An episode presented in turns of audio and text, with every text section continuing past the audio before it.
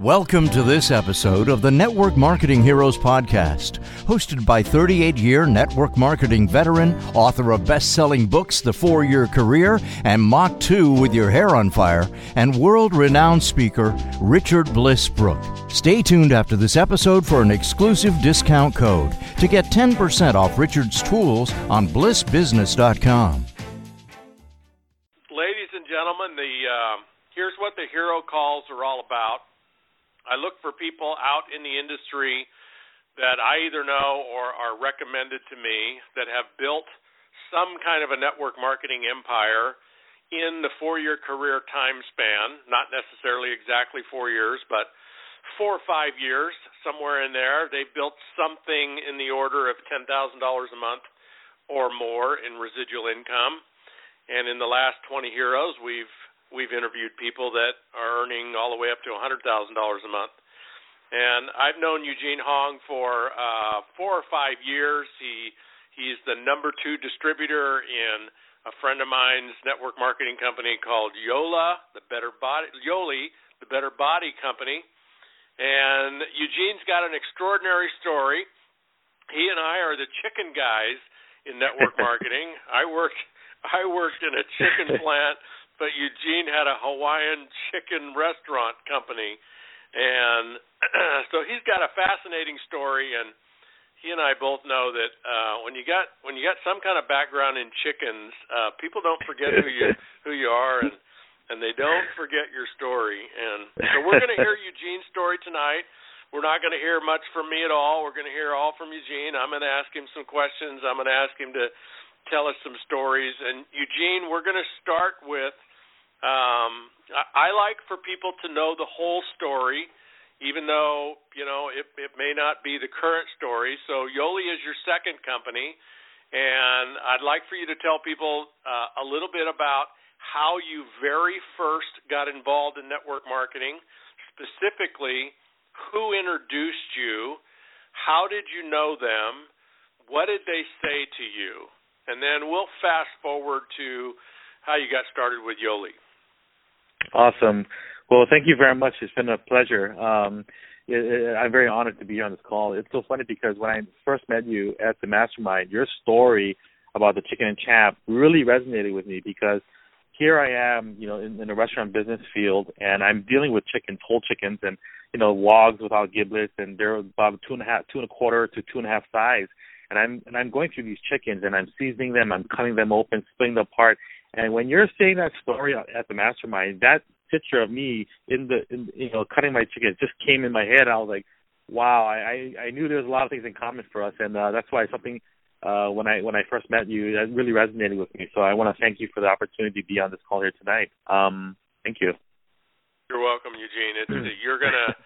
You know, the, the, there's hundreds of people on the call tonight that you're certainly going to inspire and educate but the thing I love most about these calls are, you know, these are the kind of recordings that people listen to in their car or while they're working out or while they're hiking, you know, five or ten years from now, and they listen to things like this all over the world. These these are the things that by listening to these kind of stories every day, all of us that are aspiring to build empires can stay focused, we can stay positive, we can stay creative and we can stay optimistic about our own future. So let's dive into your story. Tell us how you avoided your sponsor for over four months before you finally succumbed to uh, to a presentation. There's got to be a good story there. well, um, here I am in my uh, my business. Um, you know, I, I've been doing my own business right now, presently for about uh, 13, 14 years now. Um, I've been I started in the business at, with my restaurant catering business at the farmers markets um, at, at a little booth here in Culver City, California. And um, I've been at that booth for many, many years. But you know, I'm very passionate about the food industry. It's something you know to represent something from Hawaii. I was born and raised in Hawaii, so living in California, I, I knew I wanted to do something that had roots to where I grew up with. So obviously, you know, Hawaiian food, chicken, that's something that I wanted to do.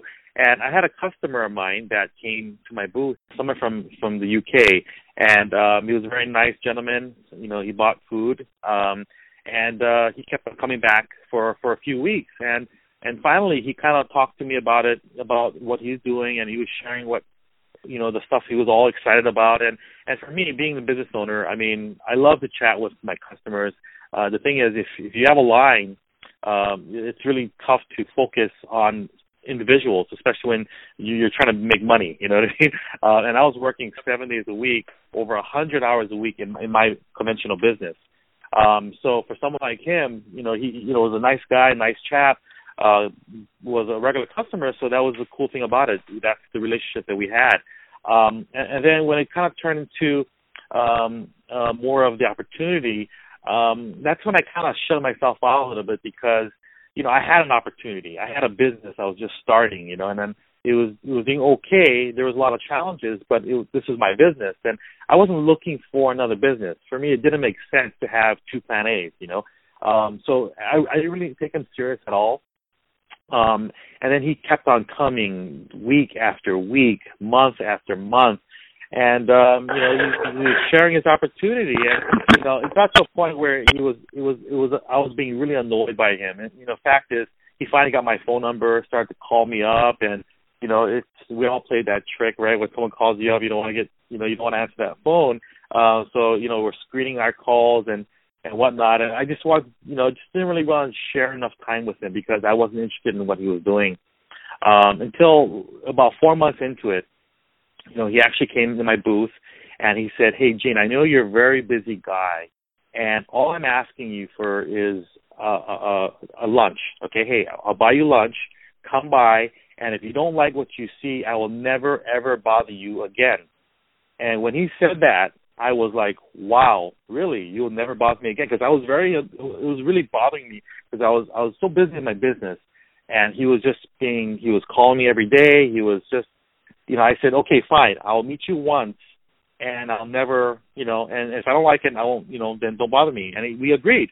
So we scheduled on a Saturday, and um, you know, uh, it was it was around lunchtime, uh, like eleven o'clock in the morning, and we we're going to Santa Monica at the Broadway Deli uh, to meet uh, his his business partner, uh, and, that, and that business partner has to be Corey Citron, uh, by the way. Um, so here I am trying to go to this meeting, and I'm like, oh my goodness, I have an hour before I have to be at this event, and I'm trying to figure out every which way to back out of it, you know. But at the same time, I, I said my word. I told him I would come, and my word is pretty powerful. If I say something, I'm going to do it. So I said, okay, you know what? Let's do this. Um, so it's kind of funny story, Richard. But uh, I, I called my buddy of mine, a good friend, and I said, "Hey, I got this meeting I don't really want to go to, but I promised him I'll be there. So what I'm going to do is I want to show up. I'm going to be there, but I'm not really interested in what he's what he's talking about. So could you give me a call about 20 minutes past 11 and let me know there's a family emergency? So then I could say, okay, gotcha. I gotta go. My friend's stuck on the 405. His tire blew out. I gotta help him or whatever that may be. And I had a escape plan all written out. Okay, so, so here I am. I, I go to the event and I meet Corey, and Corey is just an amazing guy. You know, he, you know, he's just really cool. Um, the way he dressed was very slick. He was just a real cool cat. And there was something about Corey that was, um, it was very fascinating about this guy. Like he had all the time in the world. This guy was awesome. And here I am looking at my phone, waiting for that phone to ring. Um, the problem is that phone never rang. Okay, it, it, I kept on looking at my phone, and Corey was like, "Oh, you have to go somewhere?" You know, it's like, "Oh no, no, it's cool." and I ended up staying at that event. So I got stuck pretty much. Um, Never underestimate is, the yes. conniving nature of a prospect. well, you know, it was a good, so, it was a good incentive. Yes. So uh, oh, I imagine it would be pretty hard to resist Corey with his Yes, he is very chic, and probably his uh, degree in economics from Stanford didn't hurt at all. Uh, in Absolutely. Terms of credibility. um, so, uh, Eugene, tell us about Yoli. So I know you got you got started in uh, Xango, and you worked that for a few years with Corey, and That's right. Yeah. then you know Corey started his own company, and you joined him in that company. So tell us that story. How long ago was that, and you know, one of the things that you might speak to that uh, I think people might be interested in is, uh, you know, what it's like to start over and what it's like to do it a second time. It's it's not as easy as everybody might think it is, is it? Yeah, you're very right. Um, well, so so my journey starts obviously with Xango with Corey and whatnot. Um, the reason why I did leave to go with Corey is because Corey and I really created a friendship. Uh, he became a really good friend. Um, we hang out. We, we we did things other than network marketing. We did things. We we chill. We hang out. You know, we, I went to his house. We just you know had dinner. We you know we would go places together. We became friends. We really became friends, and and that's something that really st- stuck with me. And and when he left that company, I had a choice either staying or going with him. And you know, I, I and that was my first company, so I was I was I was really engaged with that company, and I love that company. This company is a great company. Um, but you know, what I really felt true was that this gentleman here could really help me where I where I need to go. Because uh, obviously with his success record, and and that's something I really wanted him, and I really wanted him to teach me more because I was still young in the game. I was already three years into the business. Um, uh, when Yoli came upon, obviously is we had to start from scratch. You know, start from from from zero. And for me, it was I, I thought of it as more of an opportunity because for me it was a chance to be at the same playing field with everybody on the field. You know, um, I wanted to, you know, I had the dreams and aspirations of becoming a, a networker or someone who very successful in this profession, and I wanted it badly. I wanted it so much because I didn't want to work another 100 hours a week for another 20, 15 years. I said, forget it. It's too much work. You know, so I really wanted this to make it happen.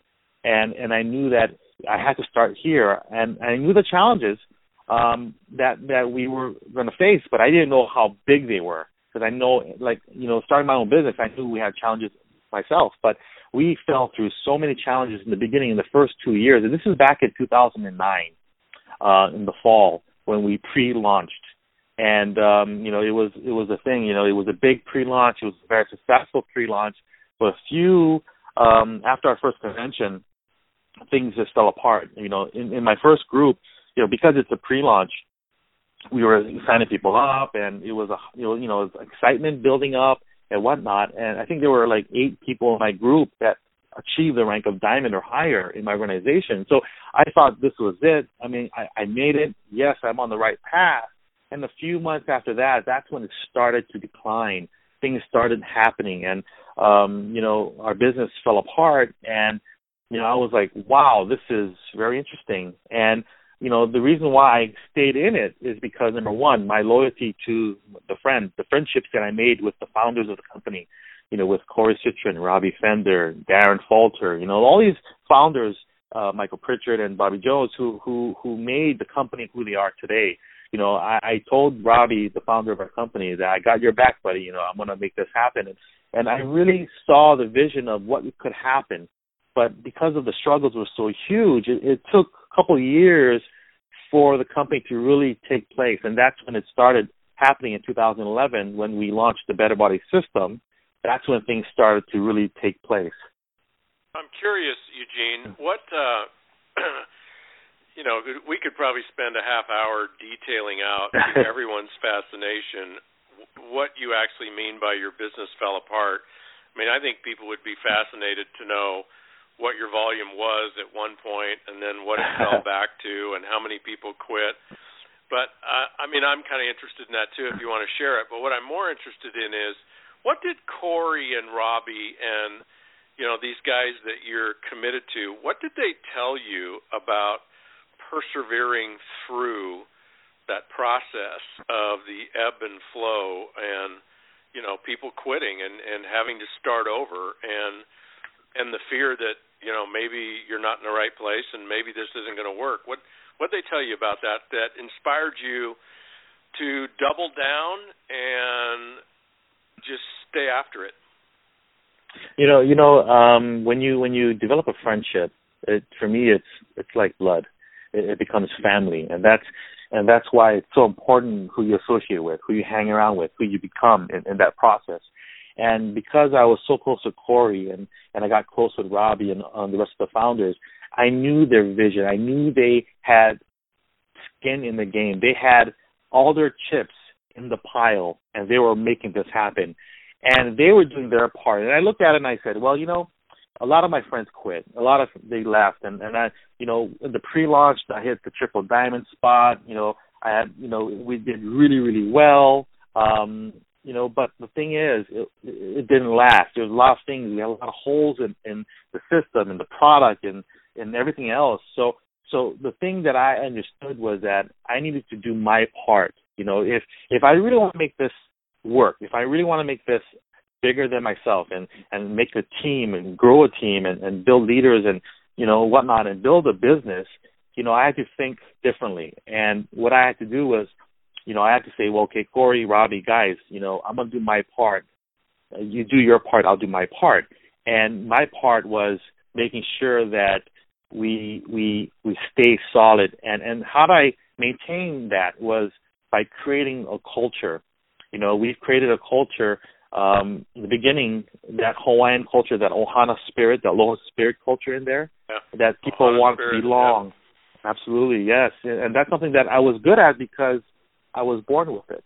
I grew up with it, and that's you know I try to figure out you know you know what works rather than trying to look inside of me and say, hey, what have we done so well that I'm accustomed to that I that I that I know in the back of my head? What can I do? And it was that culture that we started you know, we we did the culture nights. We did things that were fun because when the business wasn't good, nobody wants to stick around. You know what I mean? So we had to right. make things fun, things that because everybody's going home after. If you live in Los Angeles or a big uh city, you have the traffic, you have my goodness, you have the stress of going to work. So I wanted them to forget all of that, and when we met up as a group to to think of all the the things that are happening, the the, the good times and and just have it a fun moment. And that's the first culture that we started with. And then so, when things Gene, came in tell, together, tell, yes, go ahead.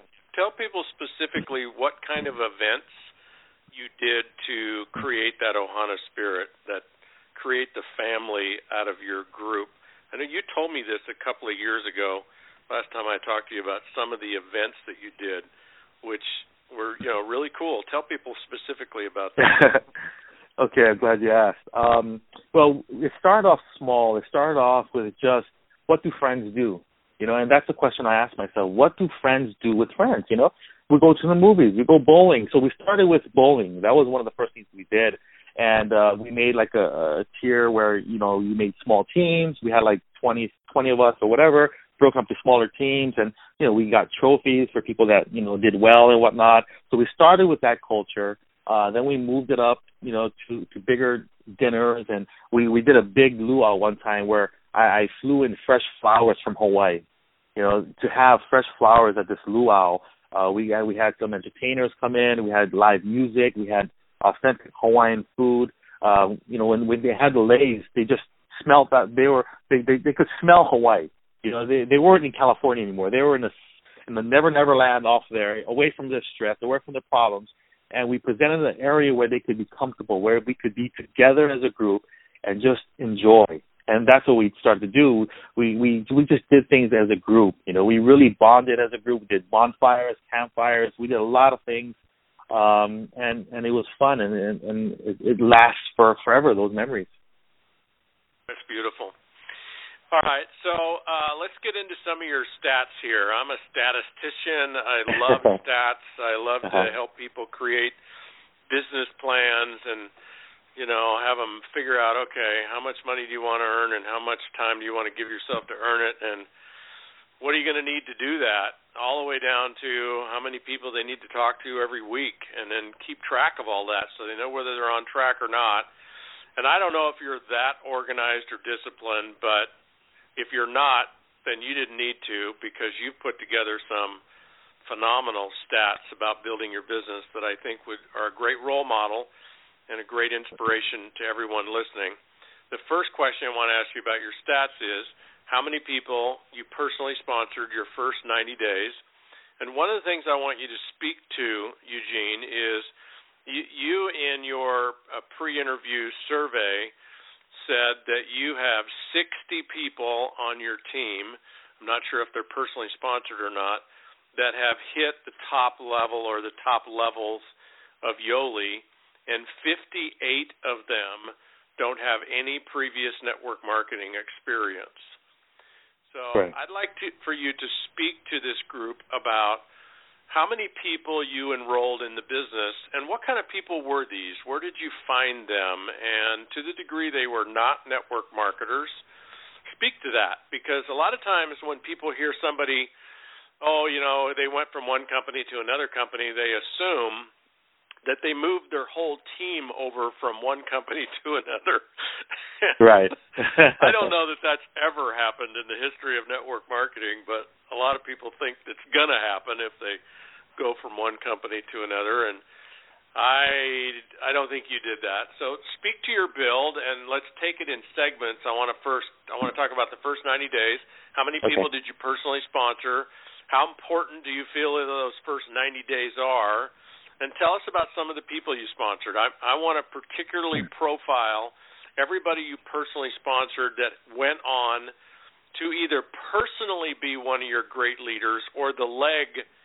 You know, you just you just tap rooted the leg. You found somebody under them, and the leg turned into something. But you would never have the leg if you didn't have the original person you sponsored. So Correct. let's, right. start with the 90 days. How many did you sponsor your first 90 days, and were any of those notable people you want to profile? Well, um, it's kind of a uh, funny question there because in my aspect, there were kind of like two times that I had to rebuild. One was the pre-launch, and one when we lost everybody, like to start over again. You know, so um, basically in the in the pre-launch, I, I sponsored 17 people within the first 90 days. Um, now, these 17 people were people that I knew, people that I saw every day. Um, and a lot of that was because of my connections in the farmers market. Now, out of those 17 people, about three or four of them actually came from my last company. Um, one of them being my sister um, that I sponsored, you know, because she's my younger sister. Um, and, and the other ones were were friends of mine that I met throughout, you know, doing the business. Um, one of them was Ronnie Cruz, who's who we just heard speak at the mastermind this year. Um, yeah. and, and yes, and a few of them were just you know people that never, none of them were successful in network marketing period. I wasn't successful in network marketing period. Um, you know, I tried it for three years and, you know, I did okay, you know, but not to the point that I want to go. Um, now when we restarted the system, we, we, in 2011, we did have existing members. Like, for example, Chris Medina was somebody that I sponsored that came back after he quit. He was one of my diamonds that came back. And after he came back, he now is a double blue diamond now who is one of my top five distributors in in in the company. He's also one of the top five uh, income earners of the company as well. So um, tell, us, tell us how you tell you tell us how you met him originally and what he did for a living. Uh, well, Chris Medina, uh, we've known each other. We were in the same company, but we weren't in the same organization. Uh, Chris was a, a nurse, uh, a registered nurse. His wife was a nurse, and uh, he came on board while still working as a, a nurse full time.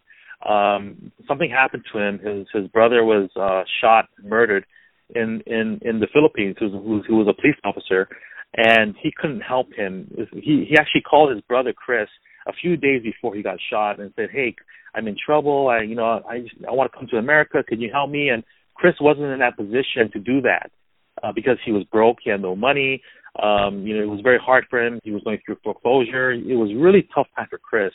And when after that situation passed, he was like, you know, I would never let the situation happen to me again, especially you know my family. And it was a very hard, full time for Chris. So when when that when that turnaround event happened, that's when he said, you know, there's no looking back. I'm moving forward, and that's when he started to really build his business in in, in Yoli.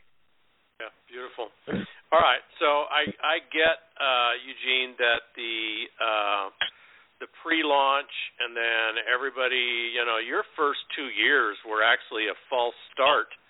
Yeah, you put a lot of people into business, and of course, no company has their best foot forward when they're launching. Uh, I I I think Yoli launched about the same time that I did, and and I remember, uh, you know, watching the missteps we both made in mm-hmm. uh, you know getting companies off the ground. It's not an easy thing to do, and you can really disappoint people uh, launching on the ground floor where they bail, and you know it's it's a horrible thing. So you kind of actually started over in 2011 but that was only three years ago. So let's just lump all this together and let me ask okay. you in the five years that you've been building Yoli, how many Yeah. people have you personally sponsored? Um, about 120, 21, 121 people. Yeah, in the five years out- career. so that's that's a phenomenal. I'm I'm looking at actually I've got these numbers here. Uh, 17 people the first uh, 90 days, 25 people the first year, 24 people the second year. I could almost surmise that a lot of those people, uh, 49 people, quit by the end of the second year. You're rebuilding. You're rebuilding in the third and fourth year, and you personally sponsored another almost 50 people. Most people in your position would have quit when their people quit like that. You stayed after it and personally sponsored another 50 people, and you sponsored another 20 or 30 in your fifth year.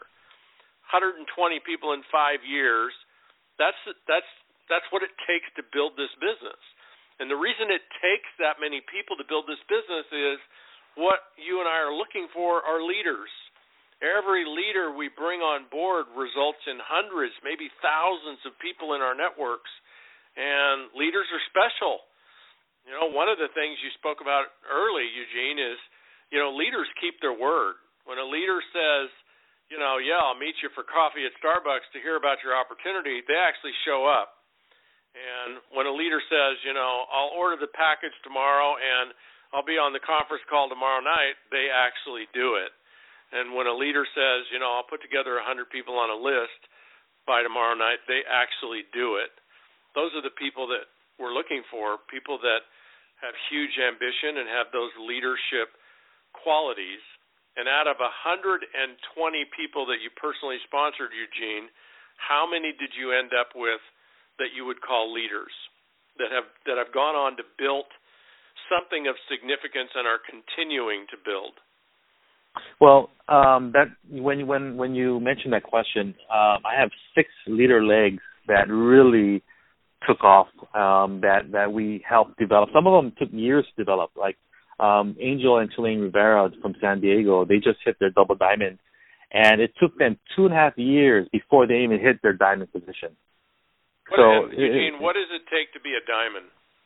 Um, basically, you need to have. You mean the structure of it, the diamond? Yeah, volume and structure. Uh, you need to have uh, 10,000 on your lesser leg for two weeks straight in a row, and you need to have at least uh, four or five stars. A five star is someone that has 500 left and right volume. You need four of those uh, members uh, within your organization. Okay, so people can get a sense of that's. I mean, that's not somebody making 10 grand a month, but if you get to diamond, if you got 10,000, that's a binary. Obviously, you got 10,000 on your Right. smaller leg, and you got some leaders in that smaller leg. You know, that's a group that's probably doing, you know, 25 to 50 thousand dollars a month in total volume. And Correct. it took Mhm. two and a half years for them to get there.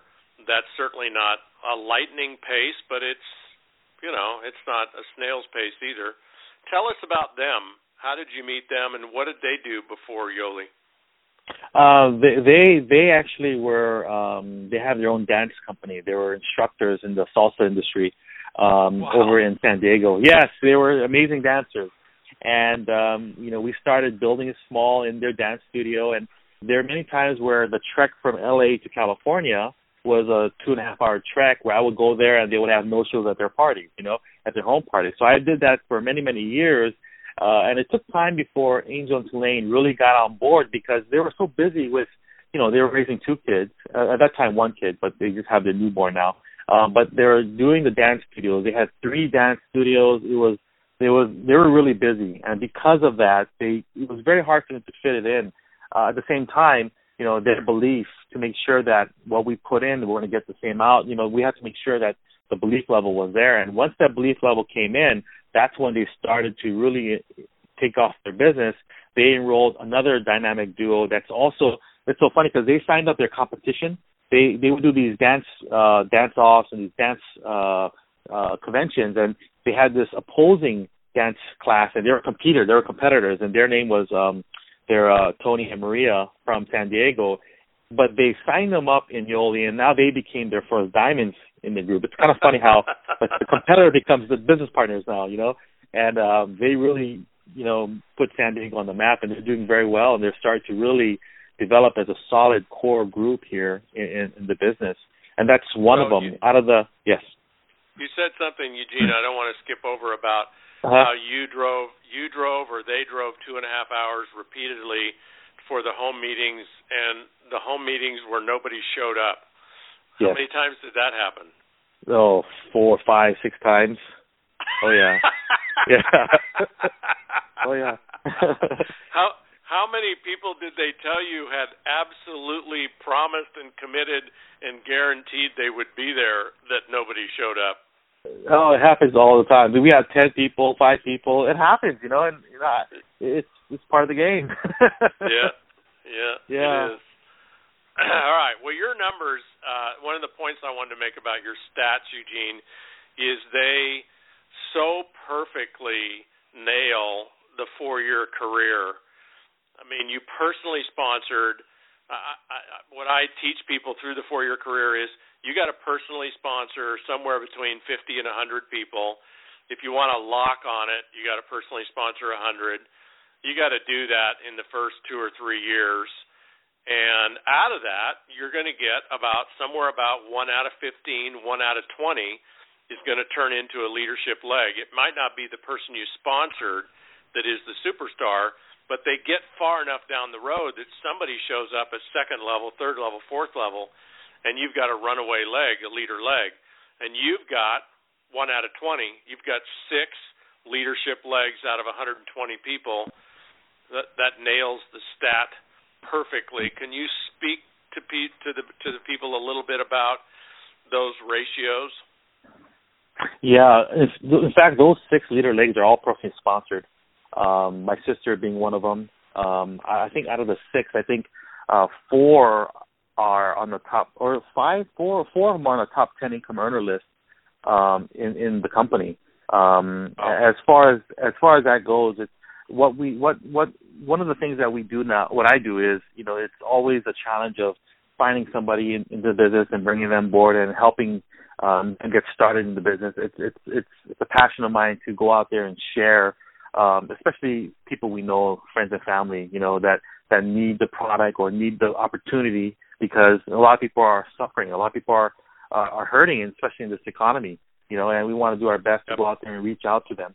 Um, but you know, it's just the, the numbers game kicks in where you know, out of so many people, how many of them actually are, are going to be really building the business? And it's kind of like, um, you know, a good friend of mine, one of my our, our top diamonds, uh, Daniel Song uh, he he actually mentions this, and it's a good thing that he says this. Is that we we enroll twice, we re-app twice. The first time is when we sign the paper and get our product, but the second time we enroll is really when we truly enroll in the business. With when our belief level is there and we engage the business, and that's when you kind of start from zero AD and you move on to get the results that you want, you know. And so so so a lot of people have to re-app twice, you know, when you first initial re-app and then when you actually re-app into the business, when you really commit yourself to the business. And that's obviously after you figure out your why and figure out your purpose and you, how can you, you know, make, you know, your product or your company the solutions to your problems, you know. So once we figure that part out, it t- it does take up it's a process, you know. Um yeah. so another way to say yeah. that is a lot of people get in the business but the ones that go on to be successful are the ones that allow the business to get in them. And when the business gets in you and you become an evangelist for it, an ambassador for it, instead of sort of being on the outside and playing with it and analyzing it and critiquing it and hoping something great's going to happen, you actually become the business and you become the leader and you become the source and when that happens, phenomenal things happen. There's a big difference between sort of signing a paper and going to a few conference calls and hoping something's going to happen and actually letting the business transform you and making some things happen. That's a great insight from your leader there. So uh, let's move. Let's move here, Eugene. Uh, by mm-hmm. the way, folks, that organization uh, so far has resulted in five years, and don't forget the first two years sounds like it was a train wreck in terms of people quitting right. and maybe you know finally the company gets its act together and some of them come back but boy I can sure relate to that. That organization ladies and gentlemen currently is producing 1.6 million dollars a month in sales volume. You can probably figure out how Eugene's doing there. I believe he's making his payments on time with that income. So uh here's the question I want to ask you now Eugene what is the one single biggest mistake that you've made in the last five years, either rep- repeatedly or you only made it once?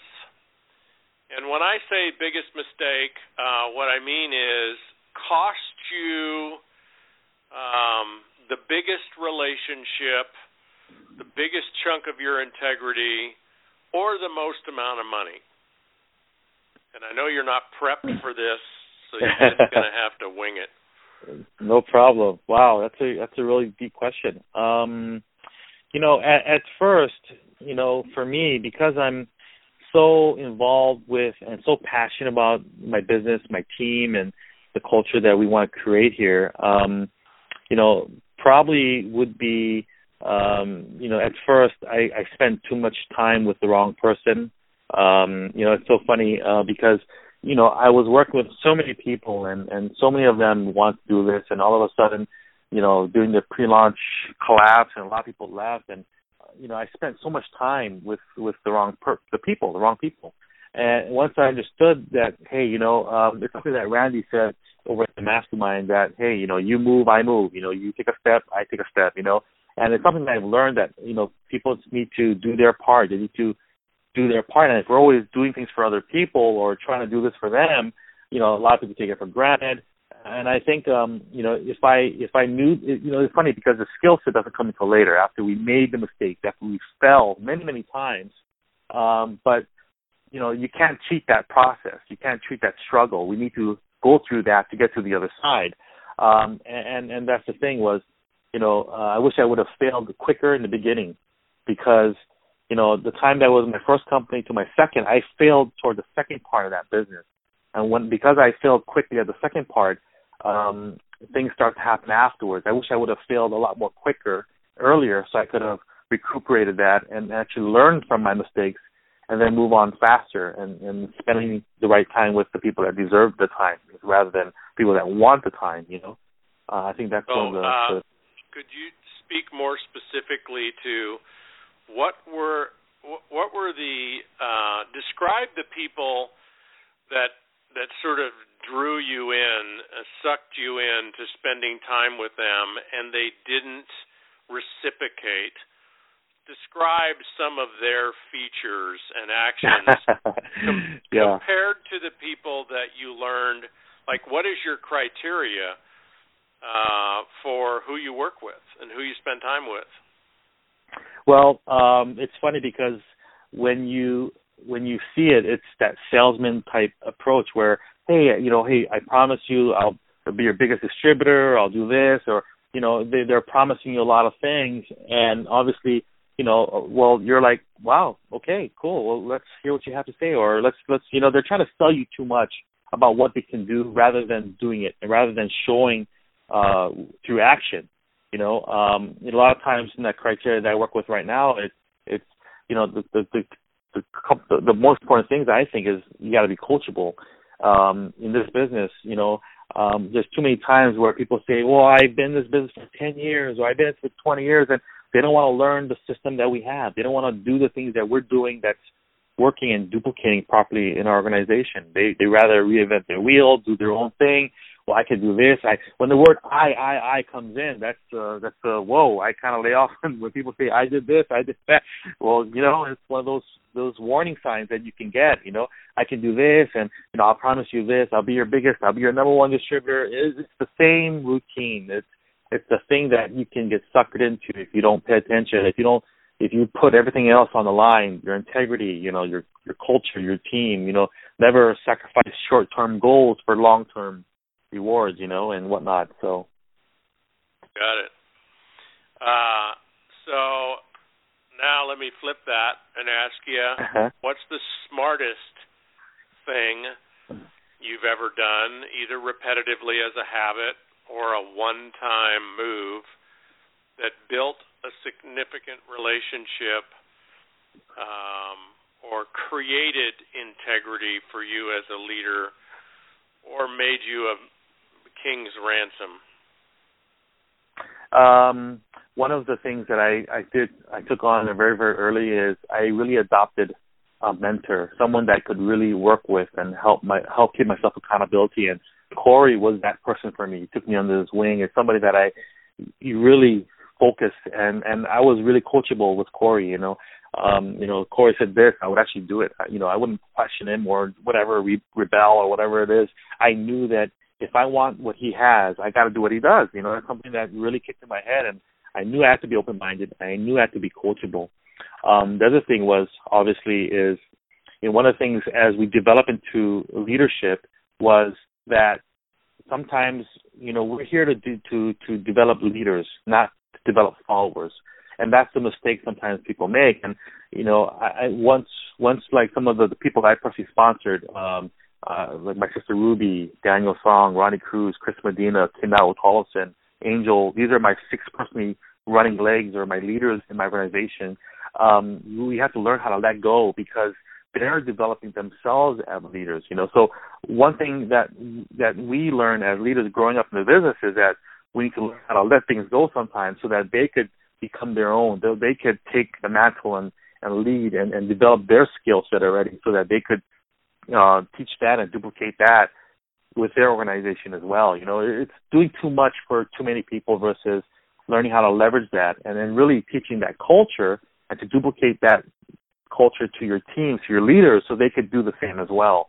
Uh, once I figure that out, that's when things really start to kick kick in.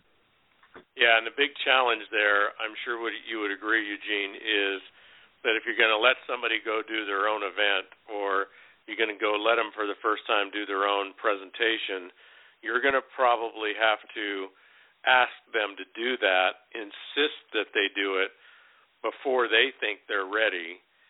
You're going to have to like kick them out of the nest because most people won't go on their own and probably the toughest thing as a leader is to stand there and watch them produce at a much lower level than they would if you were helping them.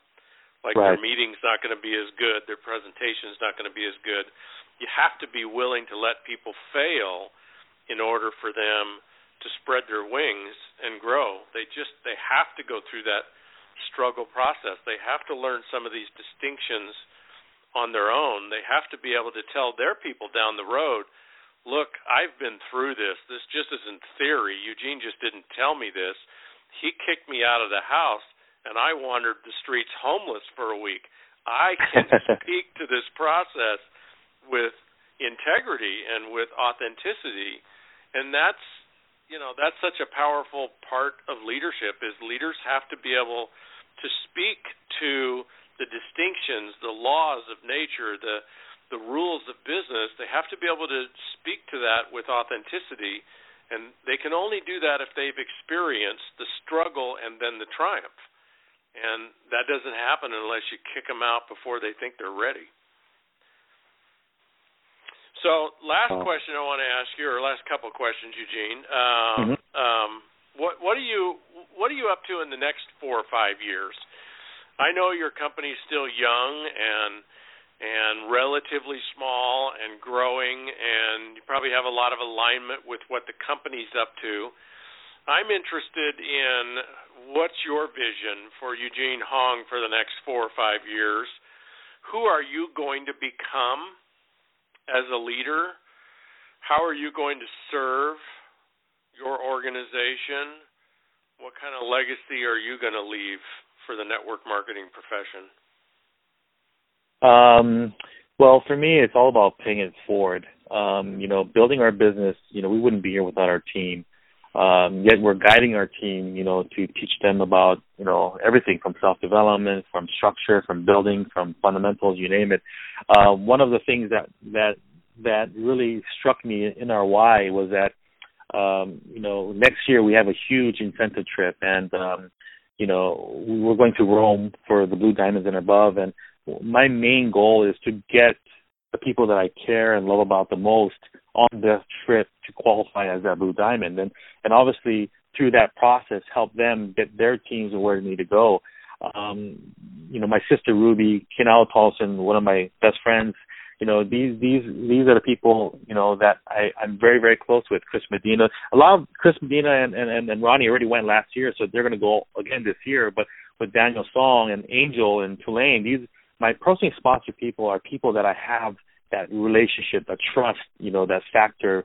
Uh, and and part of me, it's like, you know, um, you know, it's not fulfilled yet. It's not done until these friends of mine or the family members of mine make it to, you know, on their part. You know, it's it's where I, you know, I I proclaim, I'm going out there, I'm and helping them get to where they need to go because, you know, that's you know that's all we're doing is paying it forward with our teams. And everybody on their teams have their team members they want to bring on their friends and their family. And you know it's a never ending process. Um the next couple of years you know three four five years you know you know you never know what's going to happen. There's always going to be struggles in the business. You know if it's not struggling about this it's struggling about this or drama. That's another thing. You know, when you when your develop, leadership development grows and your team grows, the more people you have, the more drama your your team gets. You know, I was like, whoa, are we are we are, are we underpaid as psychologists or overpaid as as top distributors dealing with these issues because we're trying to kill out flames, we're doing this, and that's another notion that you know, um, you know that we we're developing as leaders, you know, and, and thank goodness for Orrin Woodward has a great book called Resolve that we're we're we're reading and developing in our leaders as well. And and, and this is all the challenges of growing a, a, a team in a small company. Um, yeah. But our, our next step is obviously is to take that to the next level. And um, you know, it, it's to see your teammates take the spot to take it away from you. Um, and that's the thing is is is to see them move up in the ranks. Is for me that's a big thing. Um, to to help the team really develop so that you know they could get where they want you know, because obviously, I mean, you know, the things that I've accomplished is, you know, wouldn't be without my teammates, you know. So. so you know, one of the hypocrisies of our profession, I know you will relate to, as just the way you spoke about it, is, you know, you can build something in four years, and then you can go to the beach, or you can retire, or you can you can travel the world and that sounds beautiful to somebody who doesn't have that kind of freedom. And but then when you build something like you have built, what you start living for and working for are the stories of other people. And as long as there are people on your team who have unfulfilled dreams and are committed to doing what's required to get there, it's kind of hard to retire, isn't it? Or even think about retirement. because there's right. this end there's this endless stream of people at maybe first level or seventh level that are raising their hand saying, you know, what about me? How about a hand up? And and servant leaders like yourself, Eugene, you you know, I know you love this profession and retiring is is can't be probably a, uh, not even on your mind because it just isn't a match for who you are and what you're doing. This is the kind of thing that you can do the rest of your life and you can do it beautifully and you can have fun doing it and you can travel the world and you might call it work, but really it's more service and uh, not something that's that's uh, readily retired from. So the last thing I want to uh, have you tell these people in two or three minutes, Eugene, is um, I want you to imagine, all of you on the call and you, Eugene, that those of you listening on the call, whether it's live right now or it's 10 years from now, listening to uh, some kind of recording in your car or working out, that you know you're in this process yourself of building your own empire in network marketing. And you know maybe you've been in three months or maybe you've been in three years and um, you know you haven't quite got on top of the power curve yet. You're still pushing that car up the hill. You're still looking to create momentum. You're still looking to sponsor enough people so you generate the leadership that makes things happen. And one of the places that people are mentally in that process is they tend to think, all of you listening out there, tend to think that you don't know enough yet in order to be successful. And you need more knowledge, you need more information, you need more skills. And I think Eugene would agree with me that although skills and knowledge are valuable and we always want to keep sharpening that axe, almost all of you, if you've been in your company's uh, system and training program for you know six months or more, and you've been pretty diligent in that training program, you already know more than you need to know to make a couple hundred thousand dollars a year in this business. It's just a matter of executing. It's a matter of implementing what you already know. And stop thinking that you need to know more or you need to do it perfect or you need to get to some place of convenience and order and ease before you actually start to implement what you already know how to implement. So I want you to imagine that, uh, Eugene, that these people, this is the last thing they're ever going to hear.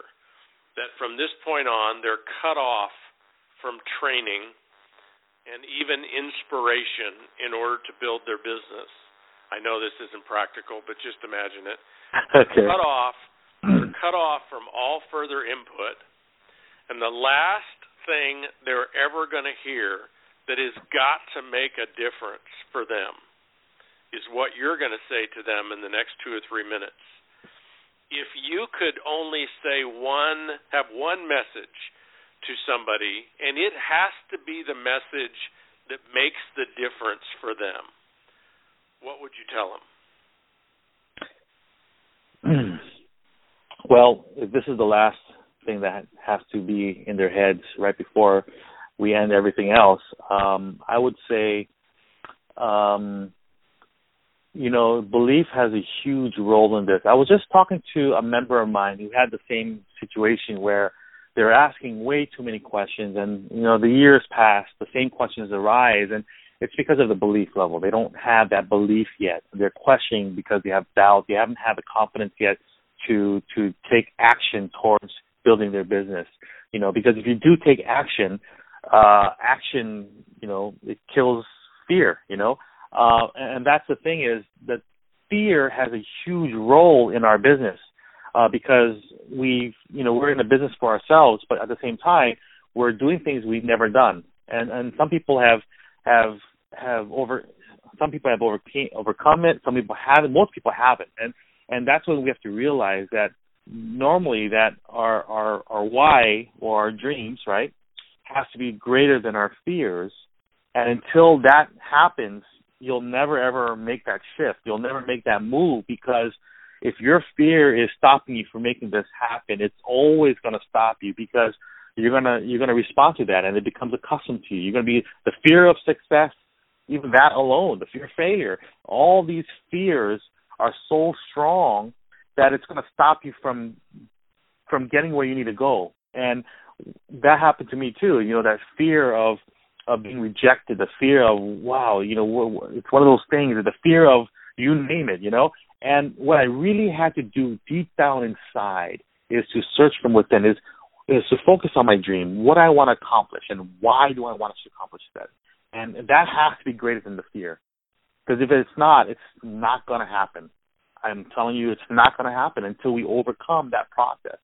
And and that's why when we go over this, you know, we craft the why, we craft the story because that is so powerful. You know, um, people join your business because they they buy you, they buy your story. You know, that's what's gonna, you know, it's not what you do, it's why you do it, and and that's why it's so powerful. We need to acknowledge it, we need to search it, we need to find what our why is so that makes us tick. For me, it was my parents. You know, my sister had the same why.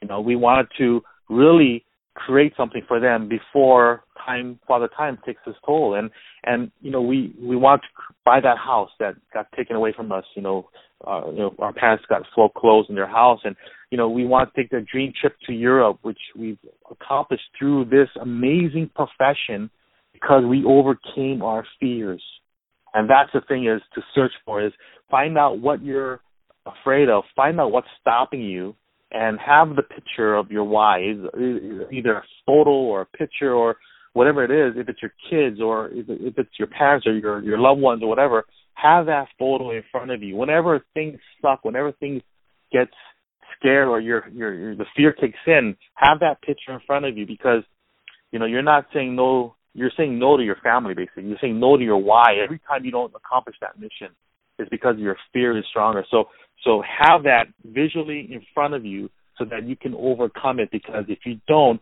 I mean, your why is not strong enough. We need to develop that even more and tap into it even more by really focusing on why this needs to be done. There's got to be some sense of urgency. There's got to be some sense, uh, some sense, of, excuse me, of urgency that you need to make this happen. And it's usually an emotional response that kicks in. And I just want you to tap into that to see what's stopping you from becoming great? What's stopping you from continuing your your journey where you need to go? What's stopping you from getting there? And if you look at it, it's fear. You know, so we need to overcome that. Yeah, fear is a vision too. Fear is just a story we tell ourselves. We make it up. It's a fairy tale. We make it up and we act accordingly. And the act accordingly is is to hide from it or to avoid it um, because we're afraid. And all there is to do is create a different story. And you just you said it beautifully, Eugene. You have to decide what's more important to you. Your fear, which is nothing more than a story, your fear of looking bad, your fear of failing, your fear of whatever it is, what's more important to you? That or why you would be successful. And money's not enough money just is too empty. Money doesn't cut it. There's got to be something that moves you that you're going to do with that money. You bought your parents that house, didn't you, Eugene? And uh, you know, yeah. that that that nothing can compare to that. And that's the that's what people have to figure out. What are they playing for? And if they don't have something really powerful to play for, fear will eat them alive. Eugene Hong, you've been an enormous gift to uh, myself and everyone on this call, and Yoli is uh, very fortunate to have you as their top leader, and I appreciate your contributions. I appreciate what you're doing for the network marketing profession because you do it right. You build in a way that honors every company in our profession, honors your company, especially honors our business model. And 50 or 60 years from now with a lot of the people that you have taught to do this business and other people like you we'll we'll create a a different reality not 50 or 60 years from now but 5 or 6 10 years from now. When you ask people about network marketing we're going to get a different response than we get today and it's going to be because of people like you that are building it in a beautiful way so I appreciate your uh, time tonight. Appreciate all the rest of you joining Bliss Business on the call tonight. We're in an hour, and um, have a fantastic week. Thank you for joining us on this episode of Richard Bliss Brooks Network Marketing Heroes Podcast. For more invaluable training tools, such as audios, videos, and of course his best selling books, The Four Year Career and Mach 2 with Your Hair on Fire, head to blissbusiness.com. For 10% off your order, use discount code HERO at checkout. If you're serious about building your business, make sure to subscribe to Richard's blog for all the latest tools and articles.